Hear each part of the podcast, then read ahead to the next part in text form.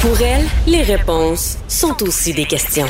Vous écoutez Caroline Saint-Hilaire. La journée du 8 mars sera particulière cette année, on peut en convenir. Euh, beaucoup moins d'activités sont organisées pour souligner la Journée internationale des femmes. N'empêche, c'est l'occasion de réfléchir, euh, aussi de discuter des enjeux. Et pour en parler avec moi, je vais aller euh, retrouver Louise Cordeau, présidente du Conseil du statut de la femme. Bonjour, Madame Cordeau. Bonjour. Très contente de vous parler. J'ai vu sur votre site, euh, Madame Cordeau, le, thème cette année, Elle, c'est nous. Pouvez-vous nous expliquer exactement qu'est-ce que vous vouliez dire avec ce thème? Ben, elle, c'est nous, en fait, c'est qu'on a choisi euh, à, travers euh, des témoignages de huit femmes qui sont représentatives de différents, de différents milieux, de différents horizons, de raconter leur, leur dernière année. Et en lisant ces témoignages-là, on se rend compte que peu importe euh, qui nous sommes, puis quel, quel, quels emplois on occupe, dans quel milieu on œuvre, on se retrouve à travers ces histoires-là euh, qui, euh, qui nous touchent, mais qui nous ressemblent aussi.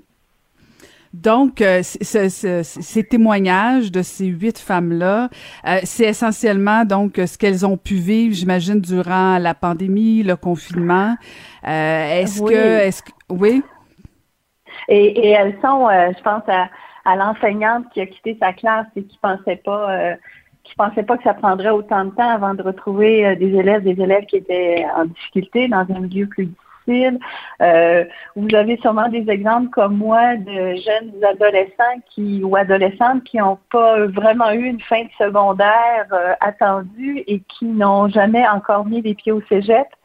Euh, donc euh, qui sont en mode virtuel. Euh, une, une dame qui a appris en mars qu'elle était enceinte, qui a accouché, qui a vécu la première échographie sans son conjoint. Une dame de 94 ans qui, mon Dieu, qui remontait le moral de tout le monde autour d'elle incluant les personnes près d'elle dans sa famille, une jeune entrepreneur qui a dû redéfinir son modèle d'affaires. Alors, vous voyez, les horizons sont différents on s'aperçoit qu'il y a des obstacles, mais ce qu'on retient, c'est comment ces femmes-là ont réussi à se réinventer.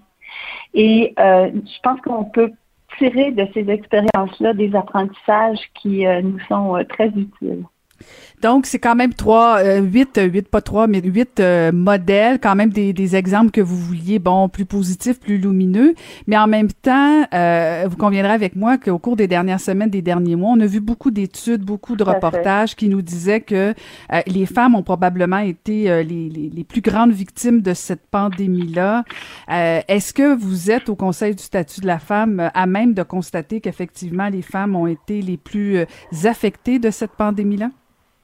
Tout à fait. Dès le, dès le début de la pandémie, le Conseil du statut de la femme est un, conseil de recherche et d'information relativement à, tout ce qui touche les enjeux d'égalité. Et on a euh, mis sur pied un, grand dossier euh, spécial, les femmes et la pandémie. Évidemment, le dossier, il est évolutif parce qu'on est encore en pandémie. On ne peut pas tirer toutes les conclusions maintenant. Mais si on regarde euh, l'ensemble des impacts, on, on Évidemment, les femmes, on l'a dit, ont été, euh, ont été par rapport au milieu hospitalier, au milieu de l'éducation, des garderies, des services, ont été en première ligne.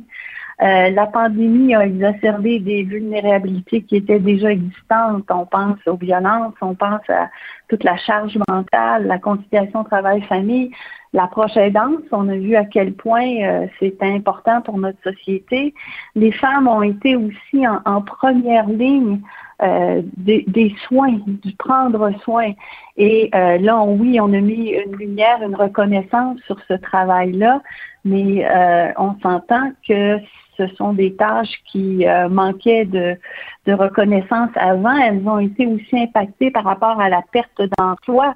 Euh, les femmes ont encore à ce jour retrouvé, n'ont pas retrouvé encore les mêmes niveaux d'emploi que les hommes.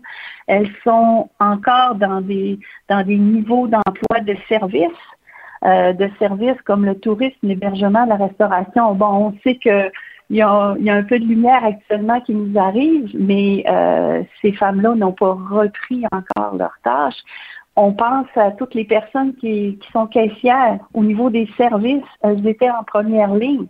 Et on, s'est rendu compte aussi, c'est devenu évident que l'ensemble des conditions de travail et euh, l'importance des responsabilités qu'elles assument dans notre société, tant au plan personnel qu'au plan professionnel, font en sorte qu'elles ont une contribution essentielle dans notre société. Vous avez effleuré, Madame Cordeau, le, sujet de la violence. Je peux pas ne pas aborder ce sujet-là parce que quand même, on a on a vu quoi? Cinq mm-hmm. féminicides en deux mois seulement. C'est déjà des chiffres euh, qui donnent des, des, des, chaleurs dans le dos. Là. Euh, est-ce que au Conseil du statut de la femme, vous avez euh, fait des propositions? Parce que bon, tout le monde s'indigne, tout le monde dit que ça n'a pas de bon sens. Mais un coup qu'on s'est dit ça, on fait quoi? Est-ce que est-ce qu'il y a un plan de match qui est élaboré avec le gouvernement du Québec pour trouver des solutions? C'est-à-dire que le Conseil du statut de la femme, on a été euh, directement impliqué euh, à travers euh, le rapport du comité d'experts sur l'accompagnement des victimes d'agressions sexuelles, rebâtir la confiance. On s'entend, là, il y a beaucoup de travail à accomplir. Je pense qu'il y a 190 recommandations. On a été au cœur de, de, de, la recherche finalement et on a, on a publié une étude sur, sur les personnes victimes d'agressions sexuelles ou violences conjugales face au système de justice pénale. Euh, parce qu'il y a plusieurs aspects euh, dans la violence. Là, on parle, on parle de féminicide, on parle de, de violence euh, qui, qui, qui mène à, une fin dramatique, mais il y a toute autre forme de violence. Et donc, le Conseil du statut de la femme, on, on a focusé à la demande de la ministre sur euh, les personnes qui sont victimes et euh, comment le système de justice pénale ou comment notre système de justice au sens large euh, est perçu. Et je pense que c'est un des aspects, mais ce n'est pas le, ça ne fait pas le tour de la question, on s'entend là. Non, non, exactement, parce que c'est c'est une chose les agressions sexuelles, puis euh, c'est un combat. Mais comment on fait pour euh, pour euh, protéger ces femmes-là? Comment on fait pour augmenter le nombre de ressources? On le sait, le gouvernement du Québec est en train d'élaborer un budget. on verra s'il y aura des sommes supplémentaires.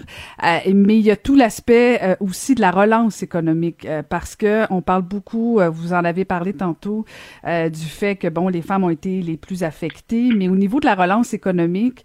Est-ce que vous avez l'impression que le gouvernement du Québec euh, invite davantage les femmes à participer à cette relance-là? Parce qu'on va se le dire, là, Mme Cordeau, puis je ne veux pas vous mettre dans une position embêtante, mais on a souvent l'impression que c'est encore le Boys Club qui détermine comment on s'en va au plan économique. Euh, est-ce que le Conseil du statut de la femme fait partie de la relance? on verra, on verra ce qui, euh, ce qui sera prévu dans le budget. J'ai eu des moi, avec euh, certains ministres, avec certains acteurs économiques. Euh, on sait on sait qu'il y a des programmes de requalification de la main-d'œuvre qui existent actuellement, puis on commence peut-être à avoir des effets euh, où des femmes qui étaient qui travaillaient dans des secteurs plus fragiles, plus précaires, peuvent euh, bénéficier de programmes de requalification pour travailler dans des secteurs qui sont mieux, mieux rémunérés. On sait aussi qu'il y a des groupes comme euh, Femmes et Sœurs, je ne sais pas, probablement que vous, euh, vous, vous, travaillez aussi avec ces personnes-là mm-hmm. qui qui développent des programmes, des programmes d'aide pour les entrepreneurs. je pense qu'il y a différents moyens qui doivent être mis, être réfléchis euh, et euh, c'est sûr que le Conseil du statut de la femme s'y intéresse. On vient tout juste de publier Portrait des Québécoises qui est euh, toute une édition sur les femmes et l'économie au Conseil du statut de la femme. Donc, on s'intéresse directement à ces à ces enjeux-là et aux impacts que les actions gouvernementales ont sur les femmes. Ben, merci infiniment d'avoir pris le temps de nous parler. Euh, alors, on va célébrer euh, de toute façon cette journée du 8 mars. Merci beaucoup, Madame Cordeau. Merci. Je pense que ce qui compte, c'est de reconnaître les réalisations et de préparer l'avenir. Et il y a encore beaucoup de travail à faire. Bon, c'est un message positif. Merci beaucoup. Je rappelle, c'était Louise Cordeau, présidente du Conseil du statut de la femme. Merci, Madame Cordeau.